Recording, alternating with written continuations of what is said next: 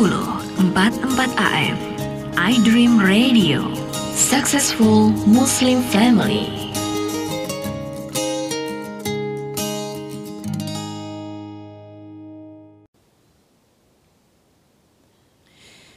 Bismillahirrahmanirrahim. Assalamualaikum warahmatullahi wabarakatuh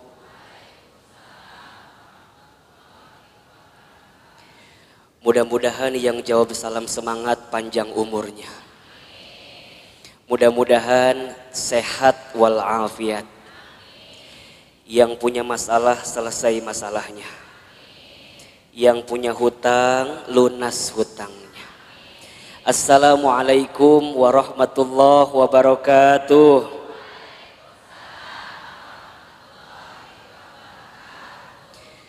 Alhamdulillahi. Alhamdulillahilladzi anzala sakinata fi qulubil mu'minin liyazdadu imanan ma'a imanihim. Ashhadu an la ilaha illallah wa ashhadu anna Muhammadan abduhu wa rasuluh. Allahumma salli wa sallim ala rasulillahi Muhammadin sallallahu alaihi wasallam wa ala alihi wa ashabihi wa man tabi'ahum bi ihsanin ila yaumiddin Rabbi a'udzu bika min hamadati syayatin wa a'udzu bika rabbi ay yahdurun subhanaka la ilma lana illa ma 'allamtana innaka antal alimul hakim la haula wala quwata illa billahil aliyyil azim seluruh pengurus Majelis Taklim Samara dan pengurus Darul Quran Bogor yang tidak bisa sebutkan satu persatu mudah-mudahan kita doakan seluruh pengurus Majelis Taklim ini diberkahi oleh Allah Subhanahu wa taala. Bunda yang dirahmati Allah, apa kabar semuanya pagi hari ini?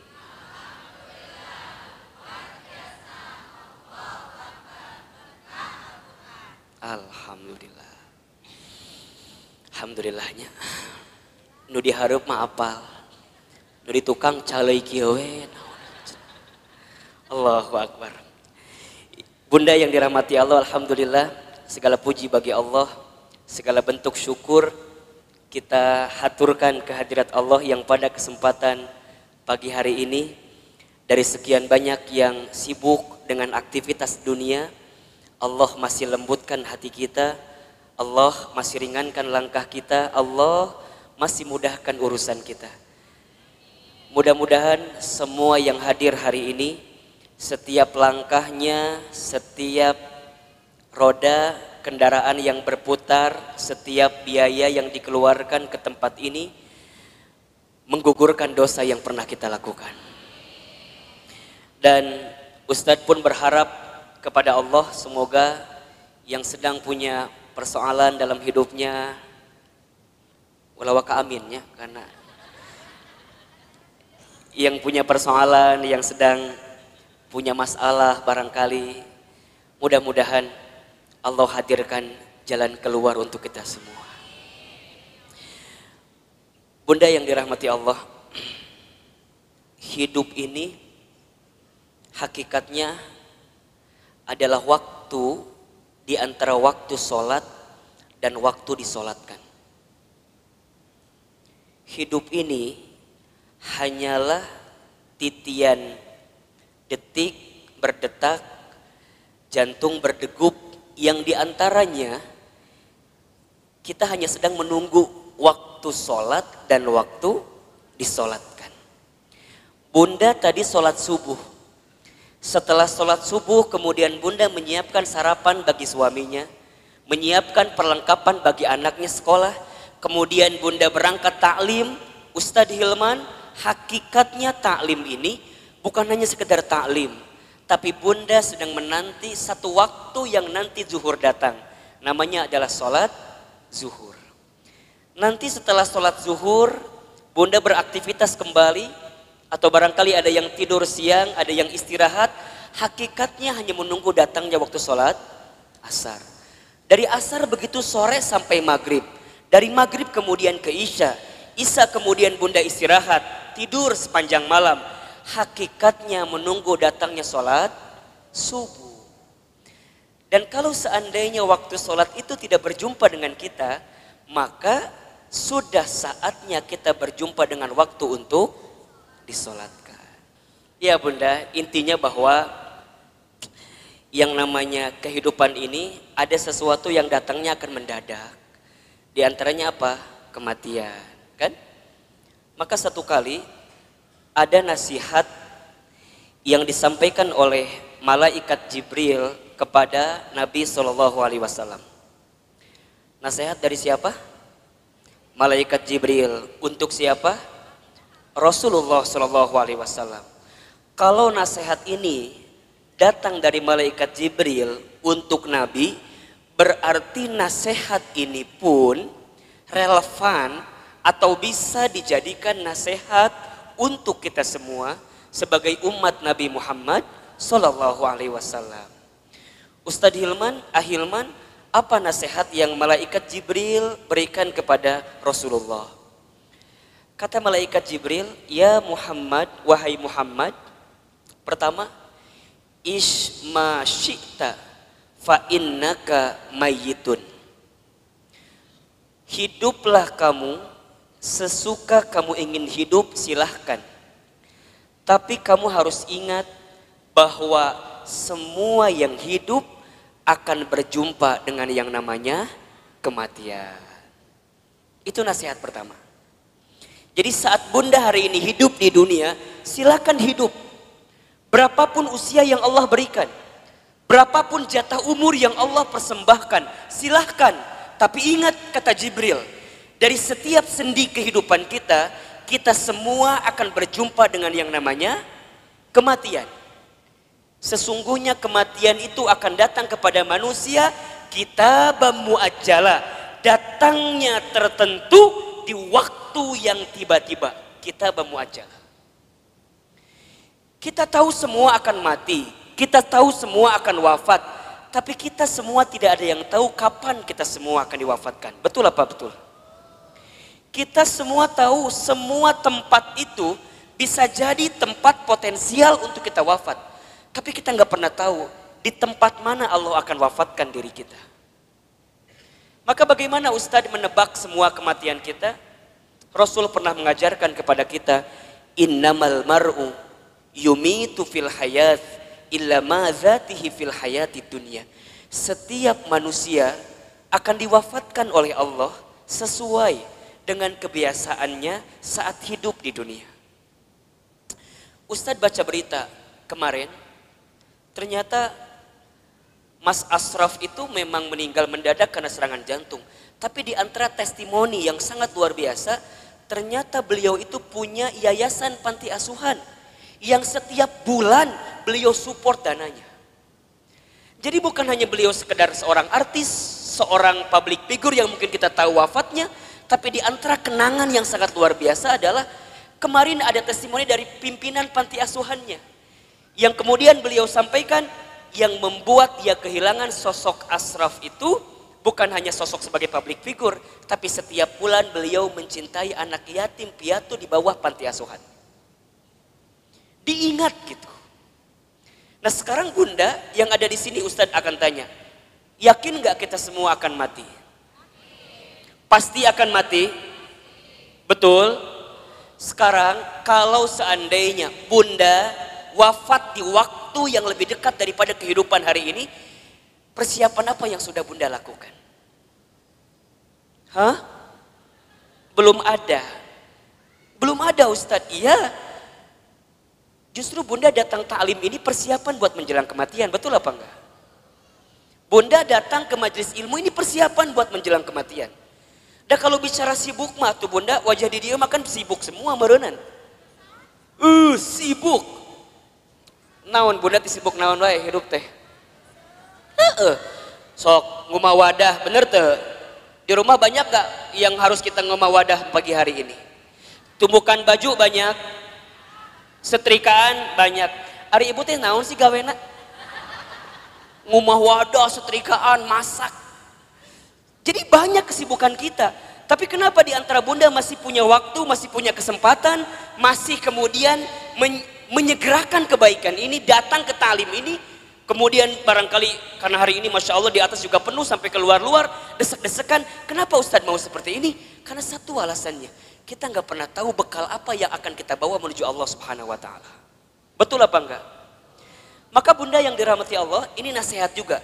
Kalau bunda sedang down, dalam melakukan kebaikan dan agar terus diistiqomahkan dalam kebaikan itu ingat bisa jadi kebaikan yang kita tunaikan adalah kebaikan terakhir dalam kehidupan kita itu aja yang bunda bayangkan jadi kalau bunda diajak ngaji ada rasa-rasa malas langsung bunda mikir bisa jadi ini pengajian saya terakhir Bunda nggak pernah pakai hijab, nggak pernah pakai jilbab. Kemudian tiba-tiba ada yang ngajak bunda pakai jilbab. Bunda jangan mikir, ah engkewe nges usia 50 tahun. Emang nyampe 50 tahun? Kan kita nggak punya jawaban untuk itu. Jadi kalau ada orang yang ngajak kebaikan langsung. Karena bisa jadi bab kebaikan yang kita lakukan hari ini adalah yang terakhir. Makanya Nabi itu kalau sholat dengan para sahabat saat beliau ngimamin apa kalimatnya? Setelah kalimat istau istaqimu, luruskan sapnya, rapihkan sapnya, lihat kalimat selanjutnya. As-sholatul muwaddi, sholatlah seakan-akan kamu sholat yang terakhir. Itu aja. Makanya kalau bunda sekarang sedang kesel sama suami misalnya Halo? Bunda kesel sama suami misalnya. Biar nggak kesel, bayangkan. Bisi jadi bunda teh sama suami waktunya nggak lama lagi. Bener tuh? Jadi kalem we. Ah isuknya maut suami saya mah. Gitu. Eh, bisa jadi, iya mah bisa jadi. Kan cek Ustaz bisa jadi. Jadi kalau bunda kesel, kehul pisan, ulah kumahanya iya masa tahun kesal di dia disimpan Ustad aku mah sama suami aku tinggal kehel dari kapan? Dari awal nikah juga udah kehel nah tuh nikah teing Ustad udah bunda. Kalau yang sudah bertahun-tahun nih kesel luar biasa catat baik-baik. Kita itu akan benar-benar merasa kehilangan. Orang yang kita cintai bukan saat dia masih ada justru saat dia sudah tidak ada. Catat status di Facebook. Kita akan merasa kehilangan seseorang dalam hidup kita bukan saat dia masih ada, tapi saat dia sudah tidak ada bersama dengan kita. Yang kedua, apa nasihatnya Ustadz? Kata Jibril, wa ahbib man syi'ta fa innaka mufarriku. Ya Muhammad, wahai Muhammad, cintailah siapa pun, apa pun yang kamu cintai. Tapi ingat, kamu akan berpisah dengan siapa atau apa yang kamu cintai itu. Bisa jadi kamu yang berpisah dengan dirinya atau orang yang kamu cintai berpisah duluan dengan kamu yang mencintainya. ada saatnya berjumpa dan pasti ada saatnya berpisah.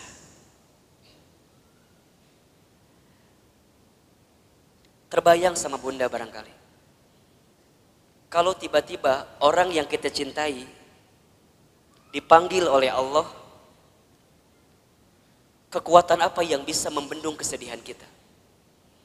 Ustadz pernah ngalamin, ya.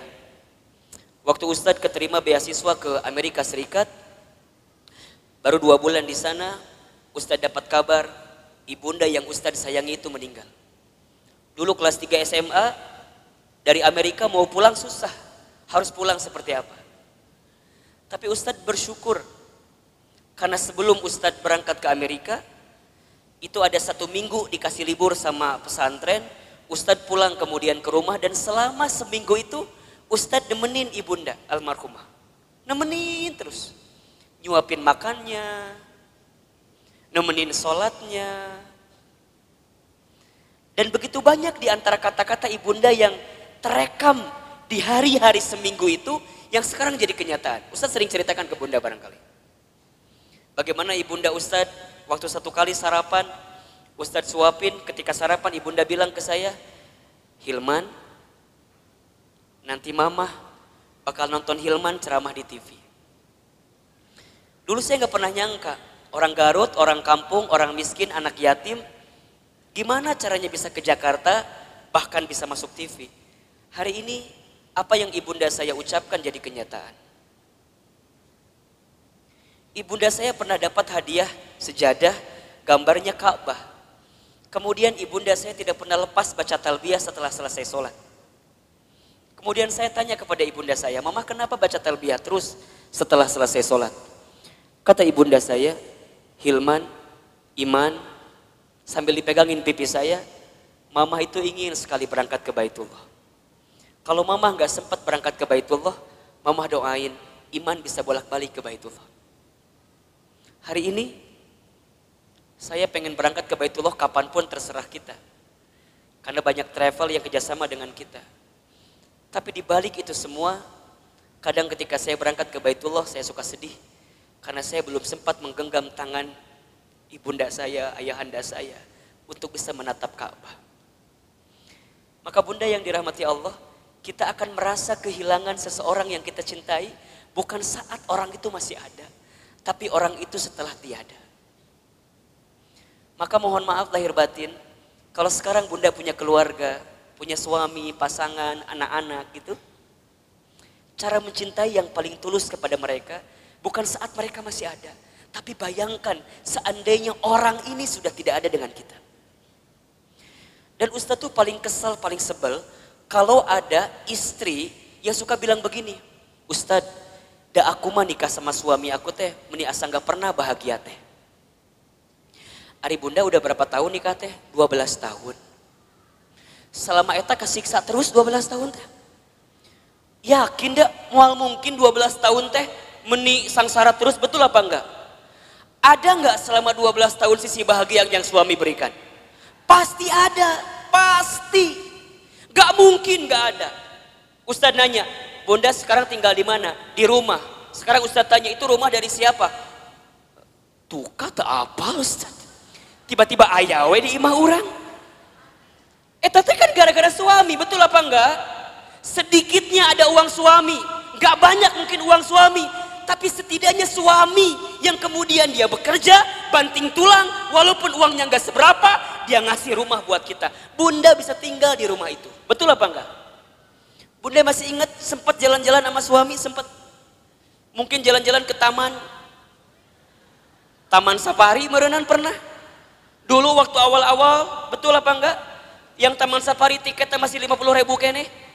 Ayo nangis 250 ribu tiketnya. Meren bahwa ke Taman Safari, ayo nama ke Taman Coret-Coret. Itu naon? Betul apa enggak? Jadi bunda, mohon maaf ya, mohon maaf ya kalau ada di antara bunda yang saat ini sedang disakiti oleh suaminya, ada di antara bunda yang barangkali hari ini sedang dihianati oleh suaminya, di antara bunda barangkali hari ini yang sedang ternoda hatinya karena suaminya, bayangkan sosok suami kita yang walaupun pernah menyakiti kita, dia pernah memberikan sesuatu yang terbaik dalam hidupnya buat kita. Jadi kalem. Dan kita akan ketemu tahapan berpisah dengan orang yang kita cintai. Maka cintai dia selagi ada. Anak bunda cintai dia selagi ada. Suami bunda cintai dia selagi ada. Ibu bapak, ayah, bunda, orang tua bunda cintai dia selama masih ada. Demi Allah, bunda akan merasakan sakit sesakit-sakitnya saat ingin berbuat baik kepada orang tua, sedangkan orang tua sudah tidak ada. Maka satu kali Ibnu Umar itu pernah pernah bertanya kepada Rasulullah, "Ya Rasulullah, kalau seandainya aku menggendong ibuku keliling muterin Ka'bah, apakah aku bisa membalas semua kebaikan orang tuaku? Apakah aku bisa membalas kebaikan ibuku? Jadi aku gendong ibuku keliling Ka'bah, apakah aku bisa membalas kebaikan ibuku? Apa jawaban Nabi ketika itu? Wahai Ibnu Umar, wahai Ibnu Umar, seandainya kamu menggendong bukan hanya di depan Ka'bah, tapi kamu menggendong ke seluruh dunia ibunda kamu. Demi Allah, jangankan semua kebaikannya, tendanganmu saja saat engkau dikandung dalam rahimnya belum tentu membalas kebaikan kamu, ibunda kamu dengan apa yang kamu lakukan. Jadi kalau sekarang bunda berikan apa pun kepada orang tua misalnya, ngasih A, ngasih B, ngasih C, ngasih D, dan kita merasa cukup membalas semua kebaikan orang tua demi Allah tendangan kita pun saat kita dikandung oleh orang tua tidak akan bisa membalas semua kebaikannya. Maka cintai dia selama masih ada. Karena kita akan menyesal ketika orang tua kita sudah tidak ada. Yang ketiga, apa nasihatnya? Wa'mal ma syi'ta fa innaka mazyun bih. Ya Muhammad, berbuatlah kamu sesuka kamu ingin berbuat. Tapi ingat, kamu akan diminta pertanggungjawaban dengan apa yang kamu lakukan itu. Jadi bunda silakan bunda berbuat apa pun terserah bunda. Tapi ingat, kita akan diminta pertanggungjawaban. Jangan hanya berpikir nikmat di dunia, tapi berpikirlah balasan apa yang akan kita dapatkan ketika kita kembali kepada Allah. Mudah-mudahan wafatnya Asraf kemarin yang cukup mengagetkan kita, membuat kita tertegun, terenyuh dan tersentuh bahwa mati akan datang tiba-tiba. Ajal tidak bisa menunggu taubat kita. Dan taubat kita pun tidak bisa memastikan ajal kita. Kalau Allah sudah inginkan wafat dalam waktu yang dekat dalam hidup kita, kita bisa apa? Kita nggak bisa mengakhirkan, kita nggak bisa menunda, semua pasti akan bertemu dengan kehidupan kita. Mudah-mudahan orang tuanya yang sudah wafat, barangkali di sini ada yang sudah wafat orang tuanya, ditempatkan di tempat terbaik Allah Subhanahu wa taala. Dan mudah-mudahan kita semua pun diistiqomahkan sampai husnul khatimah. Baik, Bunda yang dirahmati Allah, Ustadz hari ini akan lanjutkan kajian yang dua lalu, pekan lalu kita masih bahas. Judulnya adalah cara menghadapi kegelisahan. Kita review sedikit ya. Pertama, cara menghadapi kegelisahan itu adalah dengan cara husnuzon kepada Allah. Ustadz Hilman, apa itu husnuzon? Husnuzon itu artinya berpikir baik, berkata baik, berprasangka baik kepada Allah Subhanahu wa taala. Bagaimana caranya husnuzon Ustaz? Bagaimana caranya husnuzon Ustaz? Katakan, ini yang terbaik dalam hidup saya dan ini yang terbaik di mata Allah Subhanahu wa taala. Karena sesuatu yang baik menurut kita belum tentu baik menurut Allah. Tapi yang terbaik menurut Allah pasti yang terbaik dalam kehidupan kita. Pertama, agar kita tidak gelisah atau bisa menghadapi kegelisahan husnuzon dalam kehidupan.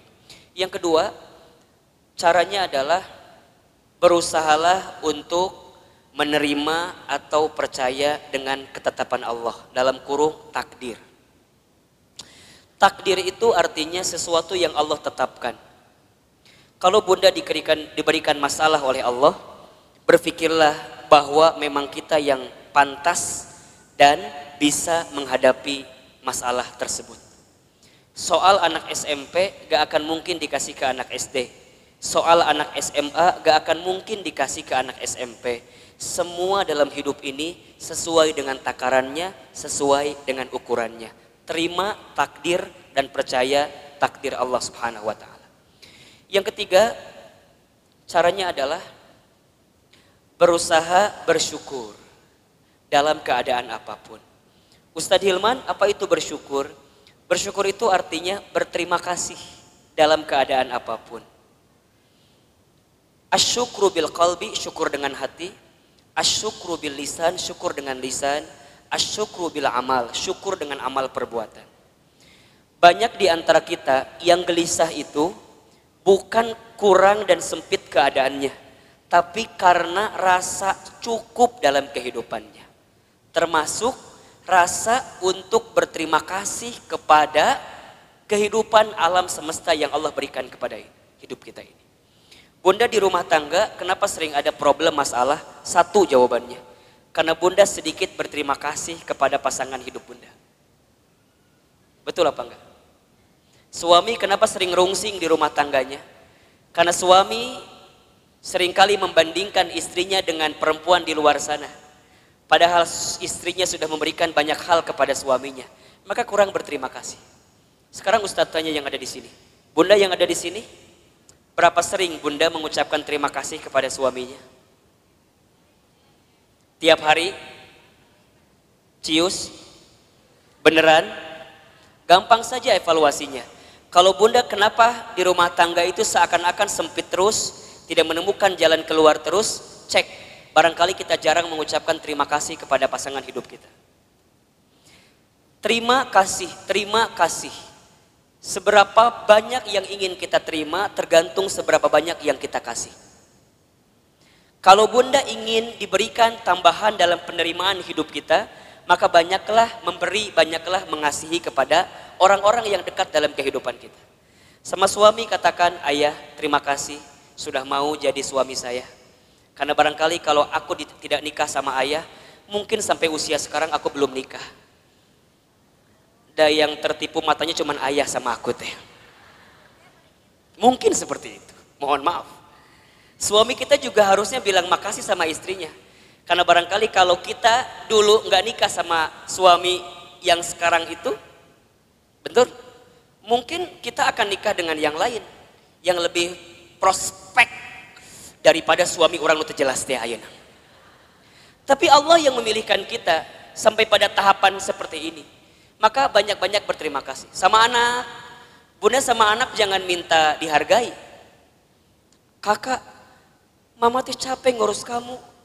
Dari kecil ngebesarin kamu. Coba hargai mama. Kata anak, berapa harganya mah? Kan gitu jawabannya. Bunda jangan balik minta penghargaan kepada anak, tapi balikin ke anak. Nah, terima kasih ya. Sudah jadi kakak yang baik, adik yang baik, anak yang baik buat mama.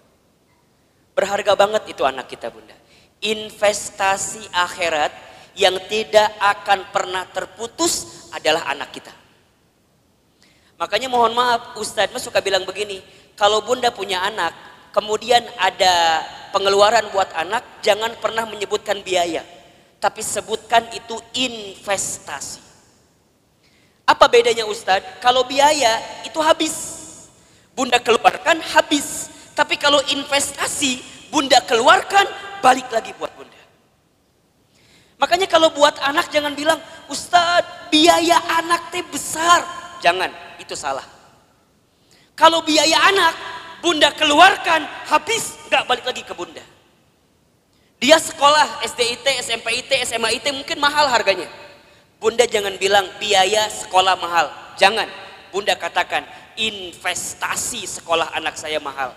Ingat, setiap yang mahal kita keluarkan, pasti returnnya pun akan tinggi. Betul apa enggak? Karena ada rumusnya dalam bisnis. Betul apa enggak? High risk, high return. Besar resikonya, besar penerimaannya. Berat keluarnya, maka akan tinggi juga keuntungan yang kita dapatkan. Pertanyaan Ustadz, sudah seberapa besar investasi yang bunda berikan untuk anak bunda? Sehingga saat bunda tiada, anak bunda jadi investasi terbaik yang akan memberikan kebaikan dalam kehidupan bunda. Kalau bunda masih hitung-hitungan dengan anak, mohon maaf. Kalau bunda masih hitung-hitungan dengan anak, mohon maaf. Karena pada bab selanjutnya, Allah pun akan hitung-hitungan dengan apa yang diberikan ke dalam kehidupan kita. Catat baik-baik ya. Catat baik-baik ya.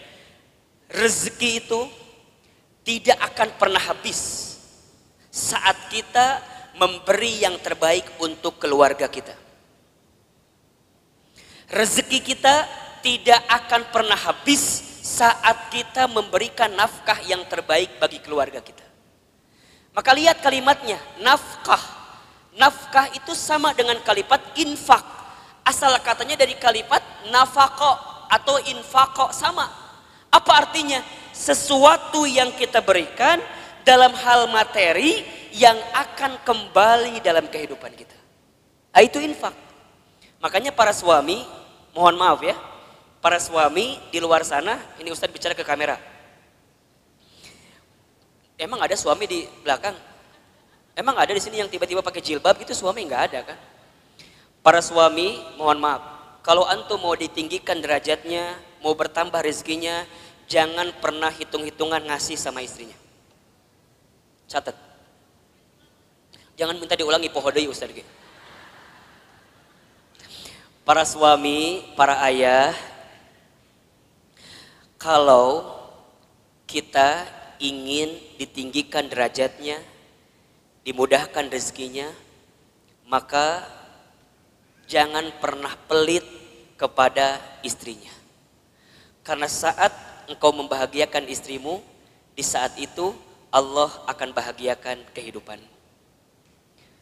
Ustadz percaya sekali bahwa suami yang baik sama istrinya, kemudian istrinya bahagia karena kehidupannya, istri bahagia itu menentukan rezeki suami. Makin bahagia istrinya, maka makin mudah rezeki suaminya. Cius. Benar. Bunda tanyain istri saya. Tanya nanti kalau ketemu. Teh Lina, bahagia nggak punya suami kayak Ahilman? Eh tanya, tanya. Nggak tahu atau eh tanya ku ibu. Engke kalau ibu ketemu sama Teh Lina, ibu tanya. Ustadz mah sangat meyakini bunda. Sekarang banyak keajaiban rezeki dalam diri Ustadz itu bukan semata-mata karena Ustadz bukan. Saya mah tuh apa daya lah, jangan kihungkul lah. Ya ginilah apa gitu kita mah. Betul nggak? Semua kebaikan datang hinggap kepada kita karena ada magnet yang kuat. Magnetnya adalah istri kita. Kebayangkan, itu teh baru satu istrinya. Hah? Naon iya teh? Ada yang salah Ustaz sampaikan? Emang Ustaz ngomong naon tadi teh? Iya, itu teh baru satu doa dari istrinya. Kebayang gak kalau doanya banyak? Yang banyak bukan istrinya, bukan. Doanya. Satu istri, tapi mendoakan banyak itu bagus. Daripada istri banyak gak saling mendoakan, malah saling berantem. Itu gak bagus. Betul apa enggak? Yang lebih bagus istrinya banyak, doanya banyak. Enggak, enggak. Jangan kan? Jangan. Nah jadi bunda Nuri bu. Cemburu. Benar bunda. Dan sama, bunda juga sama. Saat jadi istri, jangan pernah meminta sesuatu di luar kemampuan suaminya. Disebutkan dalam hadis, begitu banyak perempuan yang menempati tempat di dalam api neraka. Kenapa? Karena ingat, bukan karena kurang sholatnya, bukan Bukan karena kurang baca Quran, bukan. Bukan karena kurang zikirnya, bukan. Tapi karena mereka saat jadi istri kurang bisa menerima apa yang suaminya berikan. Halo, jelas tidak? Jadi dua anak kudu seimbang. Suami jangan pelit, istri jangan Jangan minta sesuatu di luar kemampuan suaminya. Yang terjadi kadang dua-dua nana rumah tangga teh. Suamina pelit, istrina temikir gitu. Ustadz, gimana kalau suami aku teh sebenarnya ada uangnya teh. Tapi meni pelit pisan. Ada nggak yang kayak gitu? Nu mana istrina? Coba kita selamatkan dalam kebaikan. Insya Allah enggak kan? Ustadz kalau begitu boleh enggak seorang istri ngambil uang dari suaminya?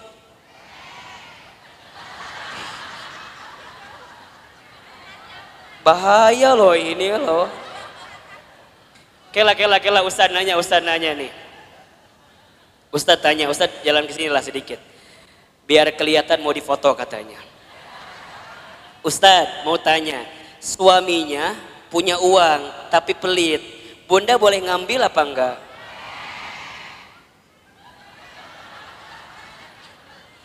Kata siapa itu teh? Bunda catat ya, kalau suaminya pelit, kemudian dia nggak pernah ngasih kepada kita padahal uangnya ada, maka bunda boleh mengambilnya dengan Can beres asik langsung. Tah cek ustad mah eta nu jadi salah teh. Ku bunda si ustad sok dipotong materi teh. Bunda boleh mengambil dengan syarat tertentu. Ingat ya ini bicara bab fikih. Contoh ya, Jadi kalau suami pelit, uangnya ada tapi nggak ngasih ke bunda, bunda boleh ngambil dengan syarat tertentu. Satu, bunda ambil sesuai dengan kebutuhan keluarga. Satu, ingat ya, bukan kebutuhan bunda, kebutuhan keluarga. Jelas kira-kira? Uang dapur kebutuhan bunda atau kebutuhan keluarga? Baik, uang pembantu kebutuhan bunda atau keluarga? Bunda beli tas baru new arrival di Botani. Kebutuhan keluarga atau kebutuhan bunda?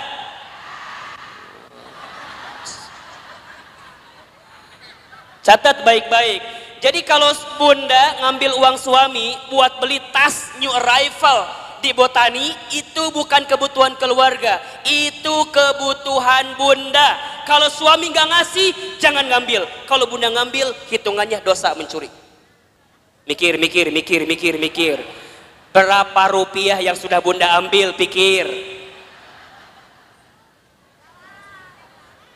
Suami pelit, ada uangnya, bunda ambil buat beli make up Boleh apa enggak? Boleh asalkan suami senang dengan make up yang bunda kenakan. Lamun bunda beli make up, tok tok tok tok tok cek suami teh, reka mana gaya? Misalnya suami nggak nerima dengan apa yang diambil karena make upnya, mohon maaf, bunda harus bilang sama suami. Ini bab penting tentang keuangan bunda. Contoh topik lain, Ustadz biar bunda paham. Kalau bunda punya hutang, suami harus membayarkan atau tidak? Kalau suami punya hutang, bunda kudu bayarkan atau ente?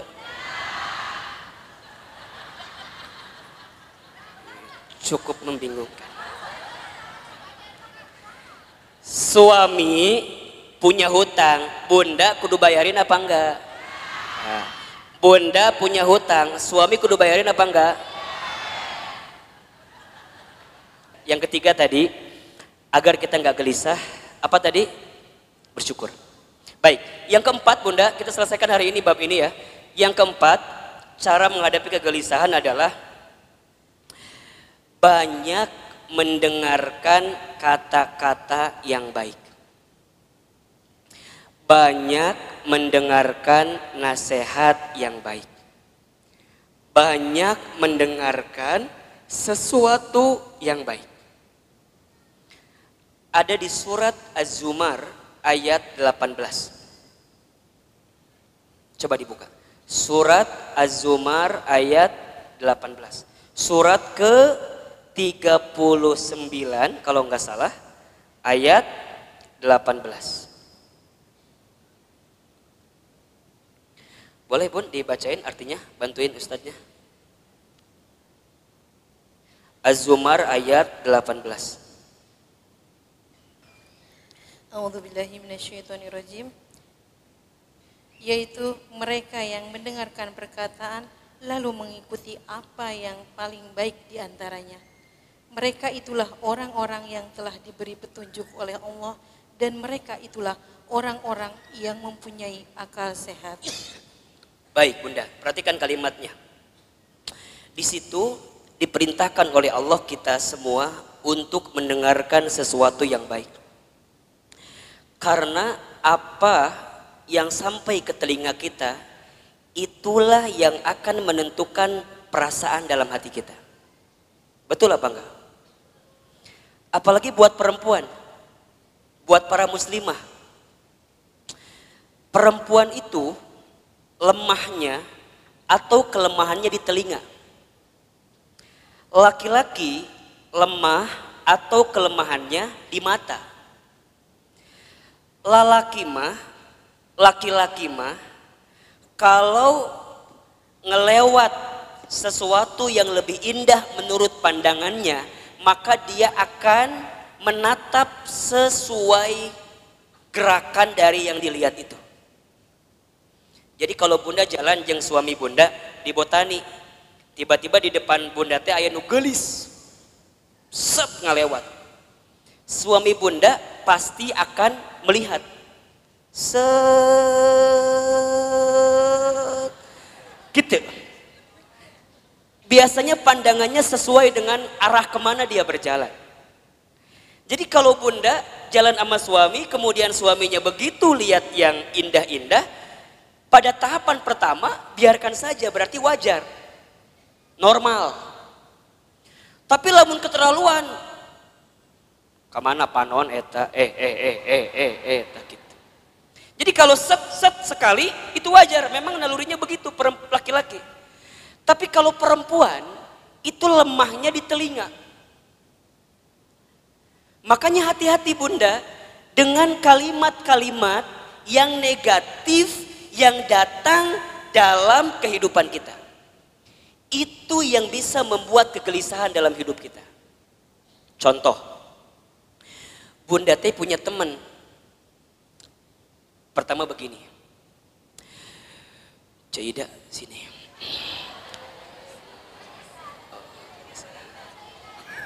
Misal namanya teh Ceida teman kita teh. Nungguin Ceida pasti ya tadi teh. Misalnya Bunda teh cerita sama teman Bunda, siapa namanya? Ceida. Ceida dulu. Sini. Bunda teh cerita apa? Gini ceritanya. Ceida. Naon cekokom gitu. Misal yang cerita teh cekokomnya, ibu mau cerita ke Ceida gitu. Ceida iya naon cekokom. Cekokom tuh cerita, ibu nih, ibu namanya cekokom ya. Naon? Cekokom cerita naon cek Ceida teh. Cek cekokom teh kieu cerita nate. Cek saya teh lagi pusing. Pusing ku naon? Anak saya teh udah kuliah. Tapi kalau disuruh sholat menihara resep bisa. Ih, hese disuruh sholat teh Padahal mana nanti apal eta teh kewajiban, tapi meni hese. Berkali-kali kadang subuh mah saya sok disiram ku cai. Kadang kadang sok dibuat iya gempa susulan, dabeh gudang teh gitu. Tapi meni hese diudangkeun teh. Kadang-kadang aku tuh suka merasa bersalah. Aku teh ngaji tapi anak aku mending susah diajak sholat teh. Cekokom cerita sama siapa? Jaida. Karena Ceida teh bagus, teman yang baik, maka lihat jawabannya. Cekokom. Iya Ceida gitu cina. Ce, kamu mah syukur udah punya anak selesai kuliah. Iya tapi kan sholat melihara rese. Eh ce, doain aja. Doain kumaha sih? Eh doain dan kita nggak pernah tahu kan, barangkali dia teh berubah bukan sekarang, tapi bisa jadi nanti saat cekokom geus eueuh. Jadi mana yang nggak doakan orang maut ya teh? Lain, kieu cekokom maksud saya teh. Ece teh kudu husnuzon, ece teh kudu berkata-kata baik. Dan aku juga dulu gitu. Aku waktu SMA, ibu aku teh nyuruh aku sholat, aku teh rese. Tapi alhamdulillah pelan-pelan saat ibu aku sudah tiada, aku jadi taubat, aku jadi mikir, sholatnya menjadi penting. Terus kudu nungguan orang mau telah gitu, budak orang beh sholat, lain. Maksudnya cekokom teh kudu sabar, kudu tenang, doakan, ulah putus asa. Da eta ge kalau kumage budak cekokom. Eta budak cekokom lain. Heuh kan cekokom kan eta teh. Jadi cekokom kudu sabar nerimainnya. Semua ada waktunya, semua ada prosesnya. Cekokom ulah berhenti mendoakan. Cekokom ulah berhenti ngajak. Sok, suruh ngaji budak teh. Eh, us, seidamah disuruh sholat gehese kamu ngaji. He, pelan-pelan kan ayeuna mah aya YouTube. Sok, cekokom teh share ke budak cekokom. Kumaha eta pahala sholat dan segala macamnya. Insya Allah doakan yang terbaik buat anak kita. Coba saya mau tanya, kalau bunda dengerin kalimat kayak gitu, tenang apa enggak? Tenang. Nuhun Caida, memang you are my best friend ya. Kamu itu adalah teman yang baik buat saya.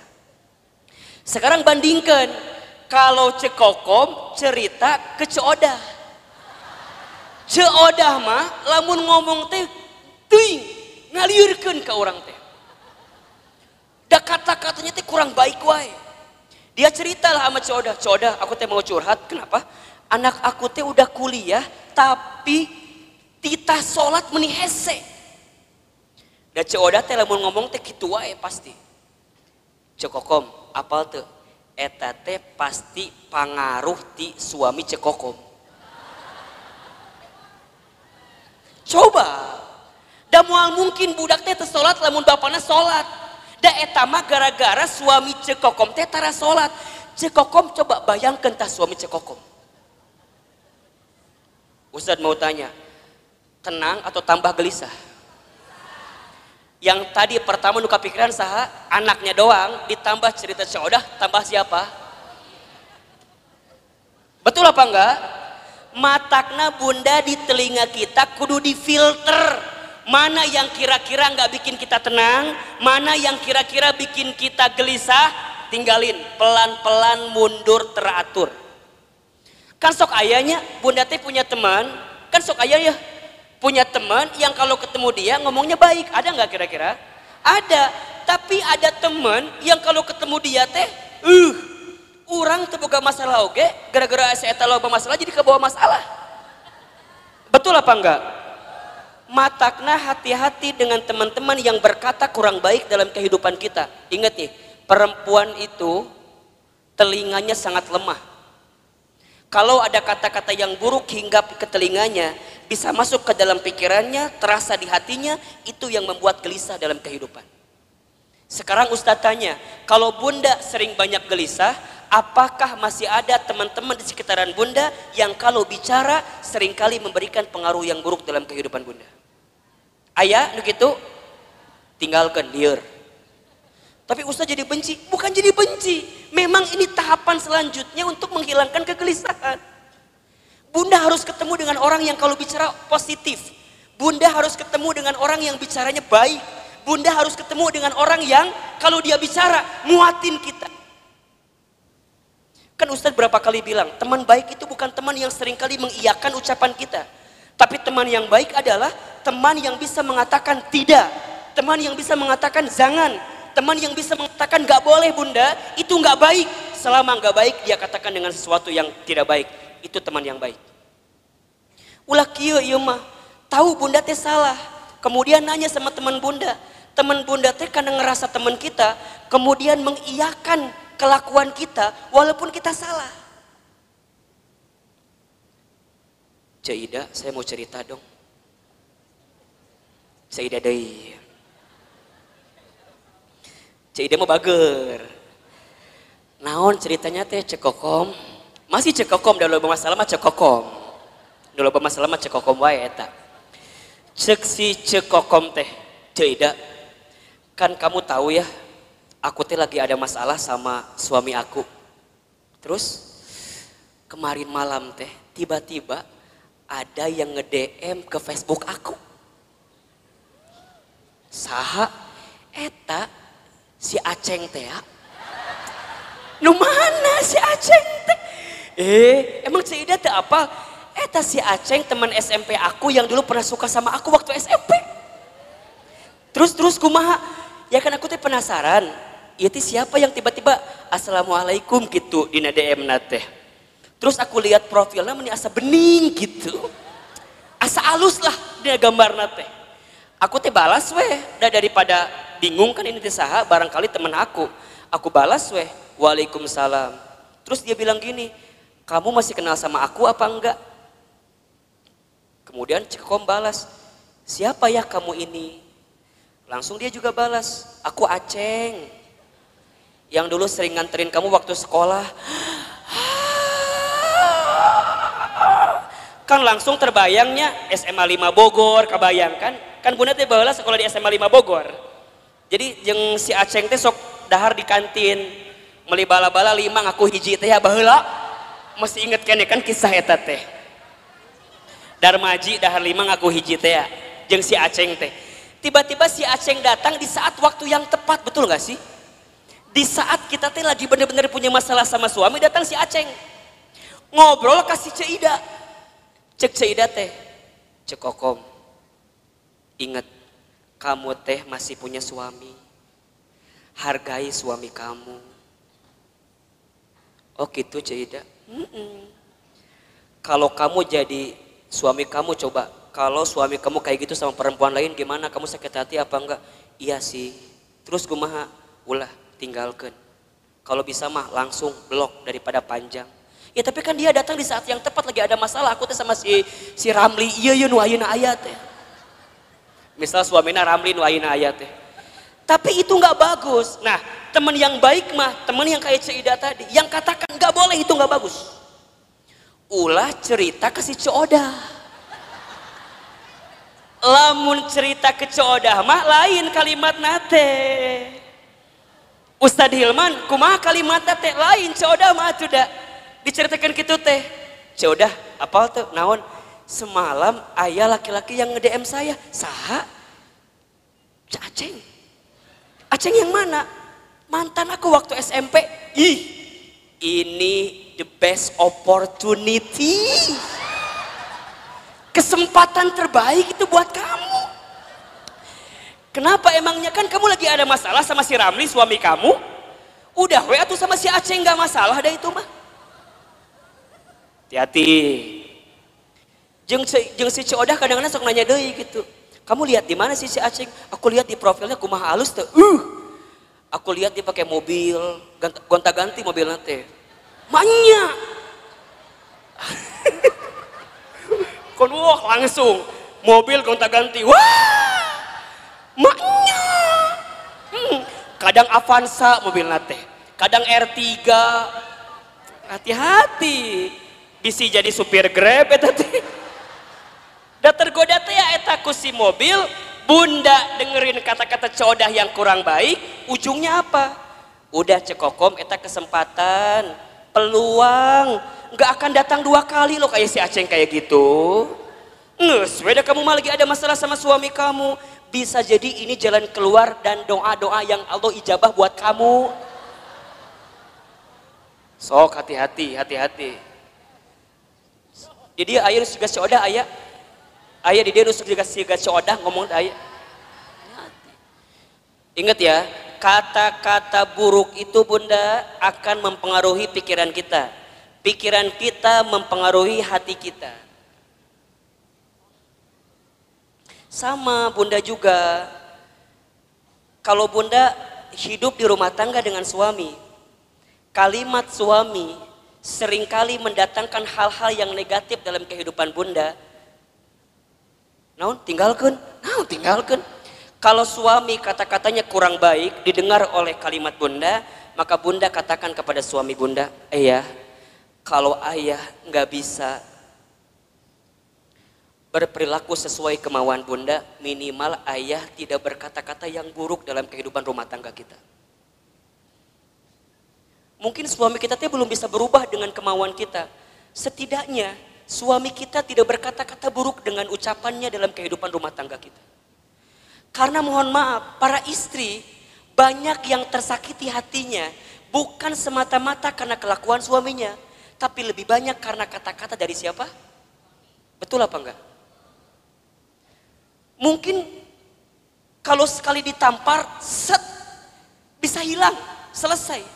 Tapi kalau kata-kata sudah menusuk di hati, itu bertahun-tahun tidak akan pernah bisa bunda lupakan. Betul apa enggak?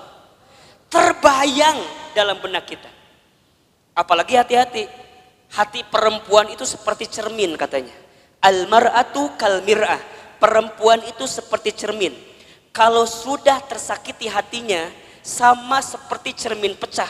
Mungkin kamu bisa meletakkan kembali pantulan cahayanya, tapi pantulan cahayanya tidak akan sama sebagaimana cermin itu di waktu sebelumnya. Bunda tersakiti, mungkin bunda bisa memaafkan, tapi untuk melupakan tak mudah seperti memaafkan tadi.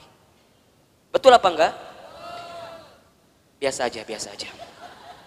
Dan itulah nanti yang akan membuat hidup kita gelisah.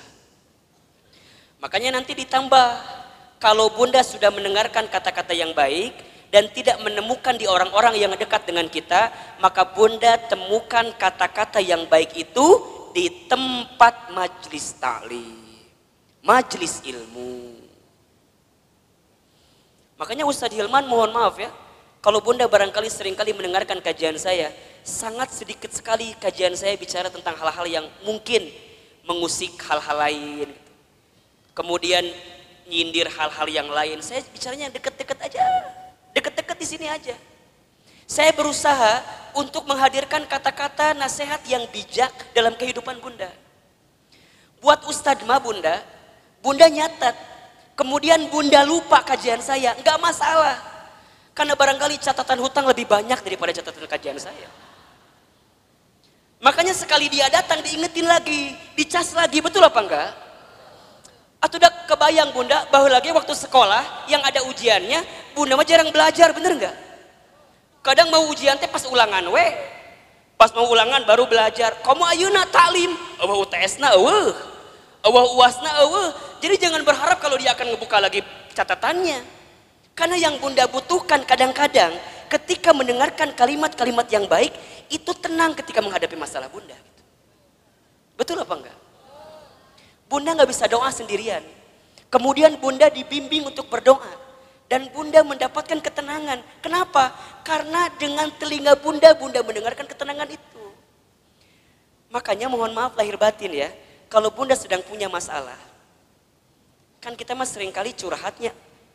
Bener apa ente? Buat ustadz perempuan curhat itu nggak masalah.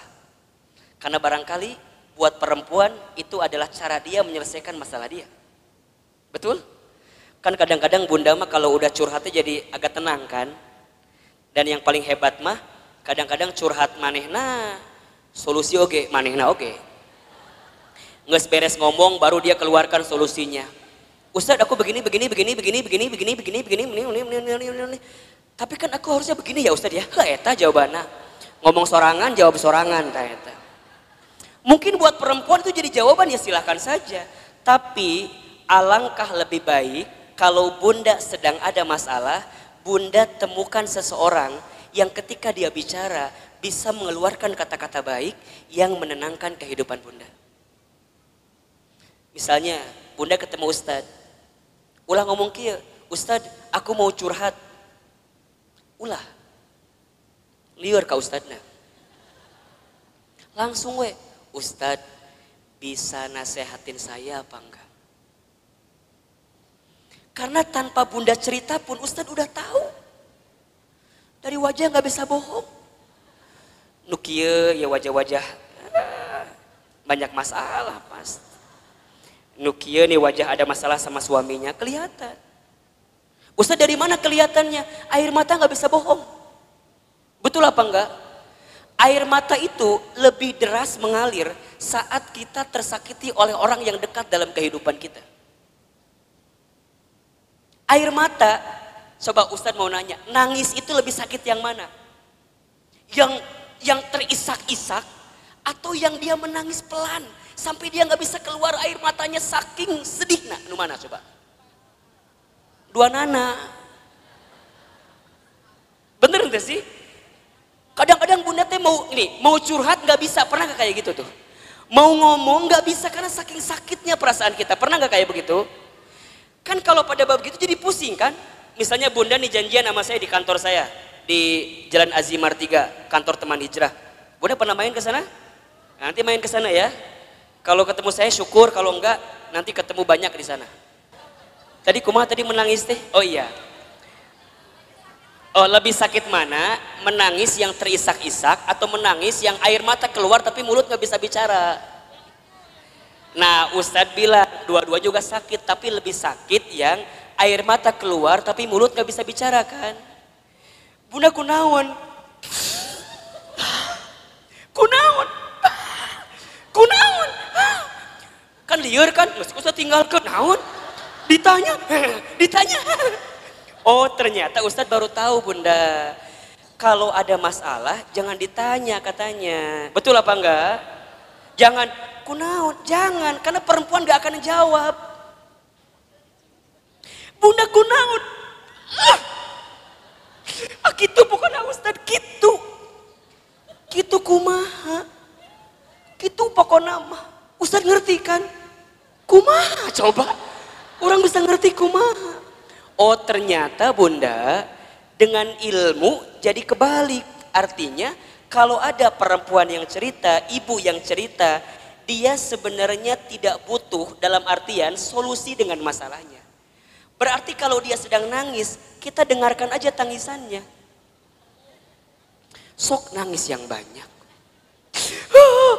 Ayo yang banyak. Keluarkan tangisan itu. Ternyata Ustadz tahu menurut ilmu psikologi, neuro, otak berpikir perempuan itu luar biasa bunda. Setiap perempuan menangis ketika dia ada masalah, maka air mata yang menetes itu menunjukkan masalah yang keluar pelan-pelan. Jadi makin banyak tangisannya, makin banyak keluar masalahnya. Jadi kalau ada yang nangis, kubu nanti langsung tanean ku ember. Tah dia sok cerik sing loba. Ken bae dan beres sorangan. Dia kalau udah beres nangis, baru tenang. Betul apa enggak? Dan dia akan tambah tenang ketika dia mendapatkan kata-kata yang baik di telinganya. Jadi kalau dia ada masalah jangan ditambahin dengan kata-kata yang buruk. Misalnya dia nangis nih. Gitu wae curik. Gitu wae curik. Itu masalah satu belum selesai, tambah masalah yang kedua. Catat para suami di luar sana tuh. Makanya kalau istri sedang menangis itu bunda, dia nggak butuh nasihat yang dalam tanda kutip dimarahin. Dia butuh pundak untuk bersandar. Matakna Ustadz mah kalau ada yang hadir di majelis taklim, ibu-ibu diukna nyender, biasa nama di imah loba masalah. Dan di rumahnya nggak punya sandaran. Matakna lebih ngaji, pasti we, pasti we, tembok mana tembok. Dah hayang nyender teh karena tembok eta. Ayo, bunda harus temukan seseorang yang saat dia bicara menenangkan kehidupan kita. Teman kita cari nih, kalau sekiranya teman kita ngasih pengaruh yang buruk, tinggalkan. Pelan-pelan mundur teratur. Dia yang bikin kita gelisah. Dia yang bikin kita gelisah. Ce, ngaji yuk. Ah nantilah, eh ce ngaji sekarang lah. Angke kayak ayah kene, ngaji sekarang. Wah, itu kan bagus. Ikutin teman kayak gitu, jaga baik-baik. Ece inget ya, Rabu pekan ketiga jadwalkan eta teh jadwal Ustadz Hilman emang kumaha gitu ngeunaheun ceramah teh misal iya mah misal henteu gitu nanaon kalam we da moal ngamak Ustadz mah oh gitu bunda. Pokoknya ku bunda kudu ditanggalkan ulah ke mana-mana kudu masuk kata mah pok ikutin. Ulah kieu ieu mah. Bunda ngajak temen ya ngaji ka dieu cek bunda teh. Cek cek. Itu Ustadz Hilman teh. Eta? Ustadz teh udah mulai ceramah pelan-pelan pelan-pelan. Yang lain ketawa senyum-senyum. Desi eta mah kadang-kadang gitu wae pengaruhna teh. Naon sih jam berapa sih? Beres aja ngaji. Pun. Di sini ada yang begitu apa enggak? Kalau ada orang diajak ngaji ke bunda teh kemudian dia pengaruhnya negatif terus ngomongnya negatif terus pelan-pelan tinggalin. Nggak bener. Ini yang bikin gelisah bunda. Bunda harus temukan orang yang ketika diajak ngaji ke bunda teh kemudian dia dengerin. Cek kumaha? Enak tuh kamu kenapa baru ngajak aku sekarang nah dia semangat walaupun barangkali mohon maaf Walaupun mungkin Ustadz Hilman teh menurut dia di hati nama asa nyambung gitu. Walaupun, tapi karena kata-katanya enak, nih positif buat kita, dia semangat.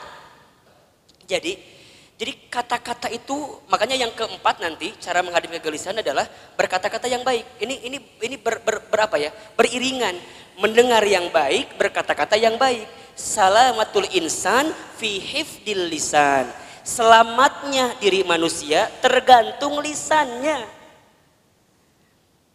Satu peluru bis, hanya bisa nembak satu kepala. Tapi satu kata yang terucap bisa nembak ratusan kepala. Betul apa enggak? Satu peluru mungkin bisa nembak satu hati, satu jiwa, satu badan. Tapi satu kata-kata kita yang ketika kata-kata itu buruk maka bisa menembus ratusan ribuan jutaan hati yang mendengarkannya.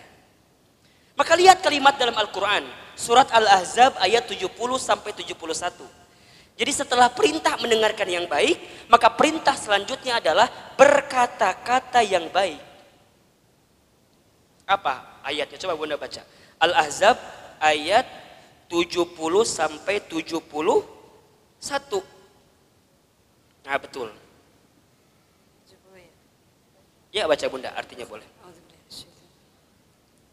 Wahai orang-orang yang beriman, ber- bertakwalah kamu kepada Allah dan ucapkanlah perkataan yang benar. Niscaya Allah akan memperbaiki amalan-amalanmu dan mengampuni dosa-dosamu.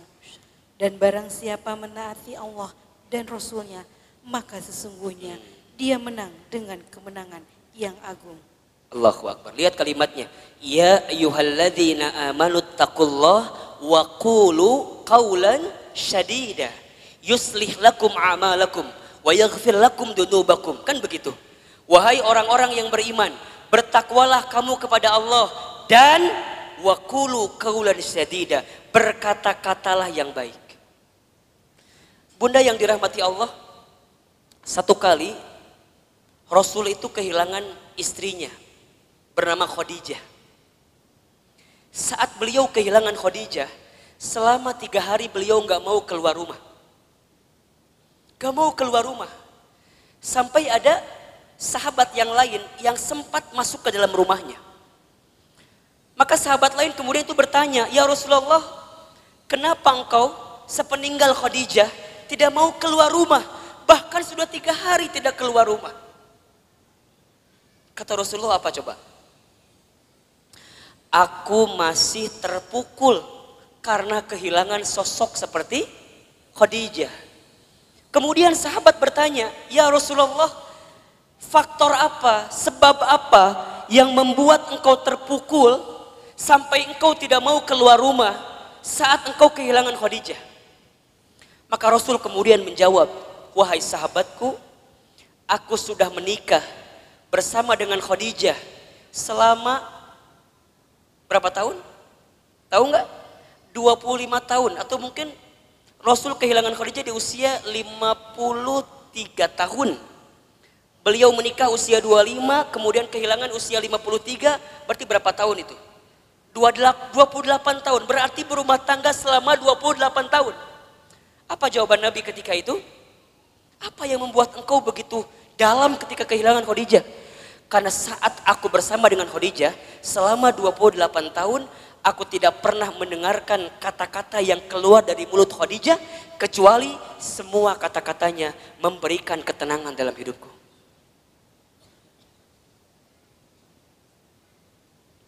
Coba Bunda bayangin. Aku tidak pernah mendengarkan kata-kata yang keluar dari Khadijah kecuali semuanya memberikan ketenangan dalam hidupku. Sekarang Ustaz tanya, Bunda di rumah tangga punya suami, suami Bunda kalau mendengar kata-kata Bunda tambah masalah, hilang masalah. Ulangi, ulangi, ulangi. Suami teh di kantor lagi ada masalah, balik ke imah, ketemu Bunda. Saat Bunda ngomong, hilang masalahnya atau tambah masalahnya? Tambah atau hilang? Benar. Benar. Sok Ustaz tanya, suami pulang ada masalah, ku bunda dikumahakeun. Dikumahakeun ku bunda. Kita mah kadang-kadang kalau suami pulang teh langsung ditanya ku kita teh kan?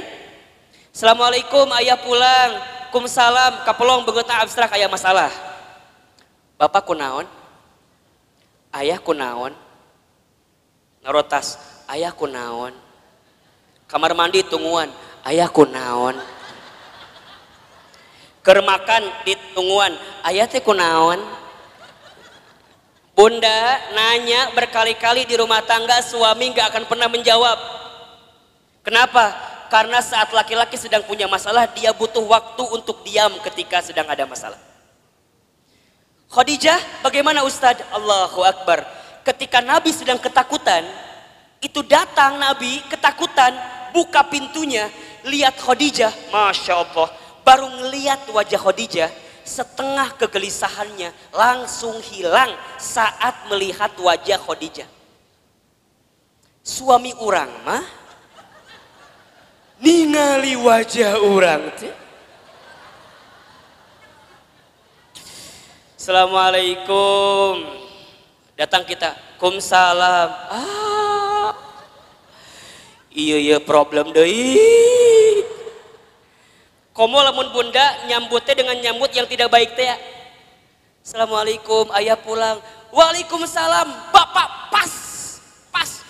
SPP budak, candi bayar. Bukan hilang masalah, malah tambah. Waalaikumsalam, ayah pulang. Ayah, ayah, lihat-lihat. Mama lagi pakai jilbab baru, bagus nggak? Hmm, biasa aja. Lihat dong, bagus nggak? Bagus, tapi candi bayar. Masalah nambah atau kurang? Khadijah mah enggak bunda. Nabi ketakutan, apa yang Khadijah lakukan? Khadijah cuma senyum. Senyum, yang Khadijah lakukan langsung memeluk Rasulullah. Set, dipeluk. Dibisikin di telinganya. Ya Rasulullah, jangan takut ada aku di sisimu. Kalau di luar sana ada orang yang membencimu, maka aku yang paling pertama mencintaimu. Kalau di luar sana ada yang menyakitimu, maka aku yang pertama kali membelamu. Tuh, lihat. Masya Allah bunda, dipeluk, dibisikin. Semua ketakutan Nabi hilang saat dipeluk dan dibisikin sama siapa? Khadijah. Matakna bunda belajar dong sama Khadijah. Iya mah harapan hayang suami siga Rasulullah. Orangnya cek siga Khadijah. Cik atau mikir maknya gitu. Jadi kumaha Ustad, nanti kalau suami pulang ada masalah langsung ulah loba nanya. Langsung we. Assalamualaikum, ayah pulang, kelihatan ada masalah, langsung. Ayah.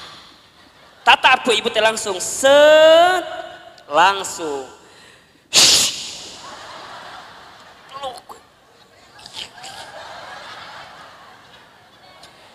Cek suami teh, naon ih.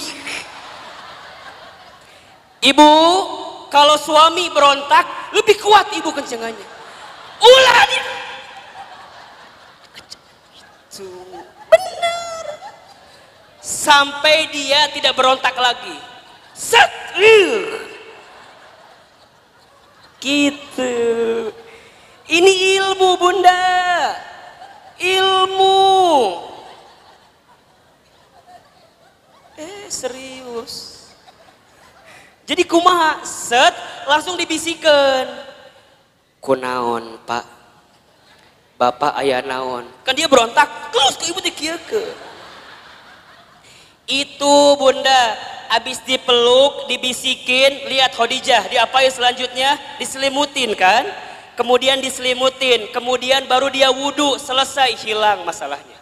Berkata-kata yang baik, mendengarkan yang baik-baik, gelisah hilang dalam kehidupan kita. Jadi kalau sekarang bunda masih gelisah, bisa jadi penyebabnya yang sering kali bunda dengarkan adalah kata-kata negatif dan yang sering kali bunda ucapkan kata-kata yang negatif. Itu yang bikin gelisah. Mulai hari ini gak boleh lagi mendengarkan kata-kata yang buruk. Kalau sekiranya negatif, sekiranya buruk, lebih baik menghindar. Itu yang menjadi penyebab kegelisahan dalam kehidupan kita. Bunda, kalau ketemu masalah sama suami, temukan jalan keluarnya. Dengarkan nasihat yang baik-baik. Jangan yang ngerunyemin. Bunda, kalau sedang gelisah, jangan berkata-kata yang buruk. Saat kita berkata-kata buruk, saat kita mendengarkan yang gelisah, maka di saat yang sama kita sedang menambah kegelisahan dalam kehidupan kita. Maka nanti yang terakhir Bunda, cara menghadapi kegelisahan adalah sibuklah dengan beramal soleh. Dah. Sibuklah dengan beramal soleh. Catat ya, amal itu ada tiga. Satu, ada amal soleh. Dua, ada amal ibadah. Tiga, ada amal jariah. Satu apa? Amal soleh. Dua, amal ibadah. Tiga, amal jariah. Ahilman, Ustadz Hilman, apa perbedaannya? Amal soleh itu artinya semua perkataan atau perbuatan yang disukai dan diridhoi oleh Allah. Itu amal soleh. Saya ulangi. Amal soleh itu semua perkataan atau perbuatan yang disukai oleh Allah dan diridhoi oleh Allah. Yang kedua, ada amal ibadah. Amal ibadah itu artinya semua aktivitas yang diniatkan untuk Allah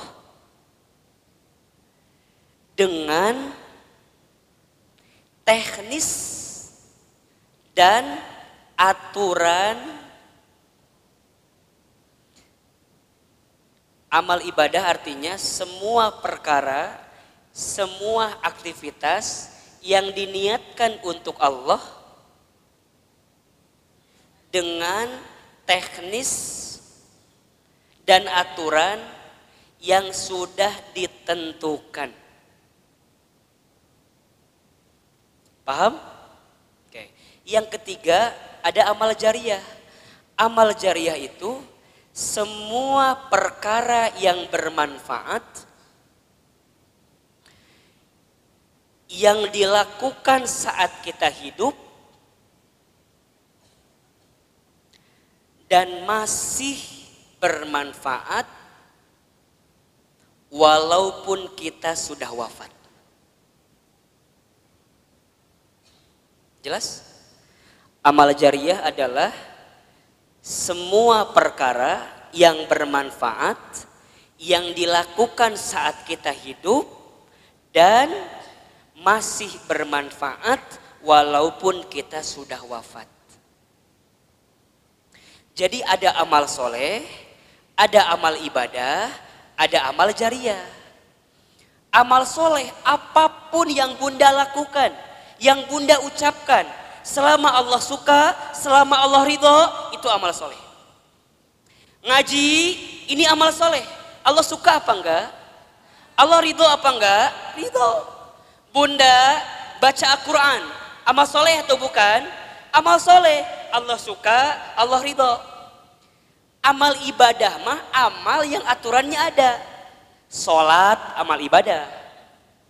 Bunda nggak bisa sholat di luar ketentuan Allah. Misal, tiba-tiba jam 11 siang sholat. Ditanya ke budak, mah sholat naon? Zuhur. Kan can waktuna, nggak kuat yang sholat. Itu bisa. Dah sholat, mah amal ibadah, kudu ayat aturan anak. Betul apa enggak? Sholat kudu tertib. Allahu Akbar. Bacaan pertama apa? Iftitah baru Al-Fatihah. Itu bisa. Allahu Akbar. Attahiyatulillah. Itu bisa. Eta mah engke di ujung. Betul apa enggak? Eta amal ibadah. Kalau amal jariah yang bunda lakukan sekarang tapi manfaatnya terus menerus. Wakaf tuh tadi ada infak beras, ya kan? Kemudian bunda bantuin bangun pesantren, jadi orang tua asuh. Mohon doanya bunda, Ustadz sedang merancang sekolah juga di daerah Bogor insya Allah. Dalam waktu dekat nanti bunda juga akan diundang untuk menjadi bagian yang apa namanya yang diundang lah oleh Allah untuk membantu semuanya insya Allah. Jadi itu hal-hal yang baik dalam kehidupan kita. Nah, amal soleh itu bunda bisa menghilangkan kegelisahan kita. Jadi kalau bunda ada masalah, ganti dengan sesuatu yang bisa menyelesaikan masalah kita.